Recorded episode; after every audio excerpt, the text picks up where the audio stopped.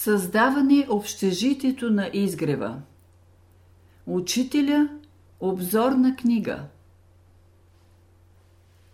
След 1920 година почна нов период в работата на учителя. Той ни постави в по-интимен досек с природата. През пролета всяка сутрин излизахме на разходка из обширната Борова гора край София – Постепенно това стана навик и необходимост за нас. Това внесе нова красота в нашия живот и стана източник на нови сили. Тези утренни разходки всред свежата, събуждаща се природа освобождават човека от много тягости, освежават и ободряват, правят ни жизнерадостни, внасят в нас нещо слънчево и младенческо. Учителя ни научи да посрещаме изгрева на слънцето. Това е важен момент, при който приливът на животворна слънчева енергия е най-голям. Този прилив обновява човека както физически, така и духовно. Приливът на слънчевата енергия сутрин при изгрев е най-силен и животворен.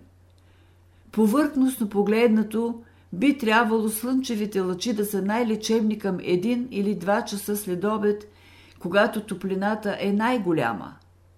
Не слънчевата топлина е най-големия лечебен фактор, а други, по-високи енергии, които може да наречем жизнени, а към тях Земята е по-възприемчива сутрин. Аналогично явление става и в течение на годината – от всички годишни времена през пролета слънчевите лъчи действат най-лечебно. Тогава има най-голям прилив на животворна слънчева енергия. Зад видимия живот на природата има един невидим, пак тъй реален. Него човек познава в душата си. С него той общува чрез ума и сърцето си. Този живот подхранва неговата мисъл – неговите чувства. Той иде от великия разумен център и населява външните форми на природата. Той ги създава и осмисля. Без той вътрешно общение с този живот, външната природа остава безмълвна и затворена за човека. Учителя постепенно извърши ред промени в нас, освободи ни от много непотребни навици на миналото и създаде на тяхно място нови, съобразно с разумния живот. Подготвени да чувстваме този живот и да общуваме с него. Под неговото благотворно влияние всичко това ставаше незабелязано и така естествено, както расте тревата. Селището на хълма, край младата Борова гора, сред хубавите поляни, възникна пак тъй незабелязано, като че случайно. Отначало там ние посрещахме слънцето. Като почнем от ранна пролет до есента, ние не пропущахме нито един ден без да посрещнем окото на деня, да отправим нашите молитви към Всевечния наш баща, да пеем нашите песни и хваления и да правим нашите гимнастически упражнения. Много радост има в ранната утрин – много светлина, чистота, свежест и сила. От всички часове на деня и нощта най-хубавите часове са пред изгрева и при изгрева на слънцето. Учителя ни научи да ги ценим и да се ползваме от тях. Сънливите хора на града ни обвиняваха, че се кланяме на слънцето – ние кротко се усмихвахме на техните трезви разсъждения, като онзи, който е намерил многоценния бисер. Тези часове те проспиваха, а ние винаги успявахме на време да бъдем на работата си, бодри, свежи, радостни и здрави и я изпълнявахме добре. Тук те не можеха да ни опрекнат в нищо. Отначало някои от приятелите по нареждане на учителя – закупиха няколко ливади. После една пролет се явиха няколко палатки, на другото лято повече, след това няколко малки дървени жилища, после повече и така възникна малкото селище Изгрев, където скоро дойде да живее и учителя. Най-скромното селище по външен вид и най-богатото по вътрешен живот. Малкото земя, с която се здобихме, работехме заедно. Голяма радост ни доставяше тази работа. Работата стана за нас училище, както всяко нещо, до което учителя се докосваше. Той я свързваше със знанието, което ни даваше в нашия път. Той ни даде методи как да работим и сам работеше понякога с нас. Труда стана за нас нещо свещено. Едно от правилата на труда гласи Всяка работа извършва и с любов. Така тя носи благословение за теб и за твоите близки. Второто правило за труда гласи Всяко нещо, което работиш, изработвай го по най-добрия начин. Никаква небрежност, никаква немърливост. Леността поражда всички пороци, а самата тя е рожба на желанието на човека да се удоволства. Бъди всякога добър и готов за работа. На нашия връх на изгрева нямаше наблизо вода. Когато открихме долу край ръкичката извор, това беше цял празник за нас. Учителя се радваше на изворите. Той ги издирваше навсякъде, дето отиваше. Той ни научи да ги обичаме с ясна и чиста обич. Ние никога не отменавахме извор. Ще се спрем край него да му се порадваме – ще го почистим грижливо и ще разхубавим всичко около него. Учителя сам вземаше участие в работата. Даваше идеи и се вслушваше в нашите хрумвания. Оставаше ни да проявим инициатива и досетливост и изворът ставаше център на живот за нас. Той се превръщаше в предметно учение и символ. Законът за извора гласи – Търси най-хубавата вода. Черпи винаги от главата на извора, където е най-чиста. Учителя казва Почиствайте изворите и като ги чистите, мислете за вашето сърце.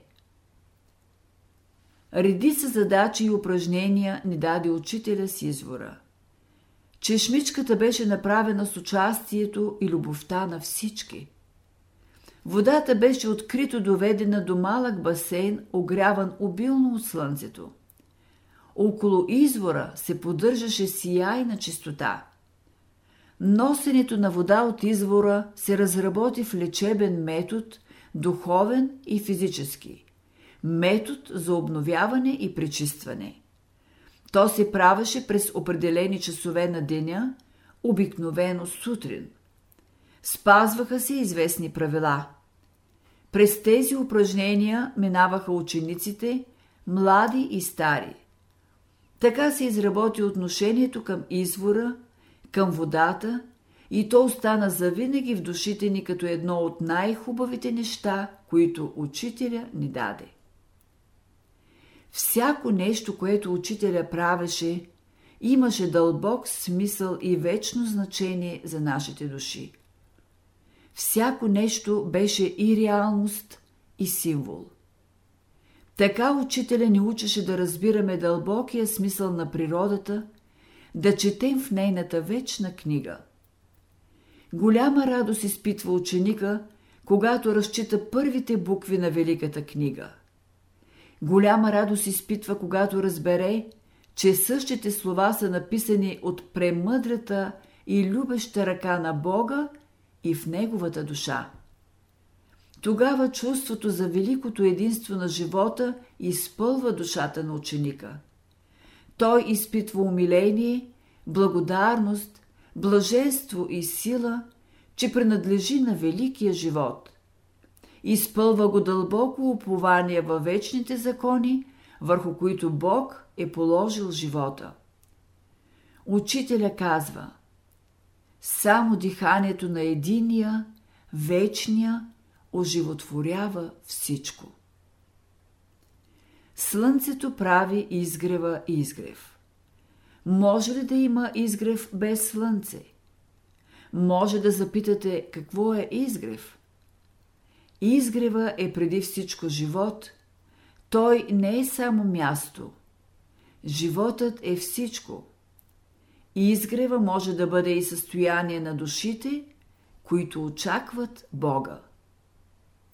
Учителя казва Изгрева е жив център, към който е насочена мисълта на велики, разумни същества.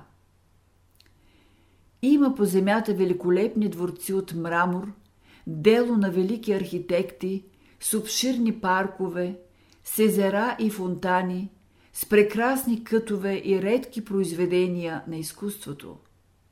Ценни неща, ала живот нямат. Земята е пълна с мъртви паметници. Те говорят само за велико минало – за изгрева не може да се каже, че е великолепен, нито прекрасен. За него може да се каже само, че е чист и светъл.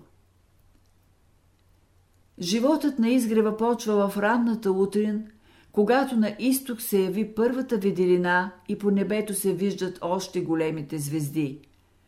Въздухът е свеж, прохладен, наситен с дъха на боровете.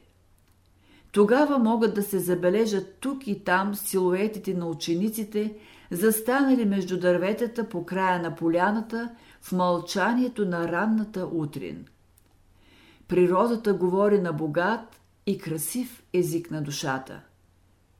Тя говори с звуци, ала тя говори и с багри, и с форми, и с движения. Когато е нужно, ще лъхне ветрец – ако иска да каже нещо, тя ще разположи чудни облаци на изток, ще ги отсвети, ще ги насити със светлина, ще изпрати лъчи като струи в пространството и ще почне бавно да ги движи и променя. В същото време, ако трябва, ще изпрати утрения прохладен ветрец да мине между дърветата и листата ще зашумят. Ако е нужно, птичка ще се обади наблизо. Нови чувства ще разцъфтят в сърцето ви и ума ви ще посетят добри мисли. Това са хубавите часове на деня, когато света спи и е затихнал и когато Бог говори на душите чрез своите светли пратеници. Не е било време, когато да не е говорил Бог на човека. Говори и сега – така ни е учил нашия обичан учител. Така сме опитали и ние. Когато наближи да изгрява слънцето, почти всички са на поляната. Тогава се изпяват някои от нашите молитвени песни. Те се приливат в общата хармония и я допълват. Когато на изток блесне първия лъч на слънцето, ние казваме общо нашата утренна молитва – това е Господната молитва или добрата молитва, дадена от учителя още в първите времена от живота на братството. В нея ние се обръщаме към нашия благ небесен баща да ни изпрати своя дух, да ни пази и закриля и да ни дава сила и живот да струваме добрата му воля. Молитвата не е само изговаряне на думи. Тя е общение с Бога. Молитвата може да бъде и без думи. Молитвата може да бъде и с дела, и с чувства, и смисъл. Молитва е самият живот, живота с Бога. При изгрева на слънцето, наредени в дълги редици, ние правим нашите гимнастически упражнения. Те са дадени от учителя.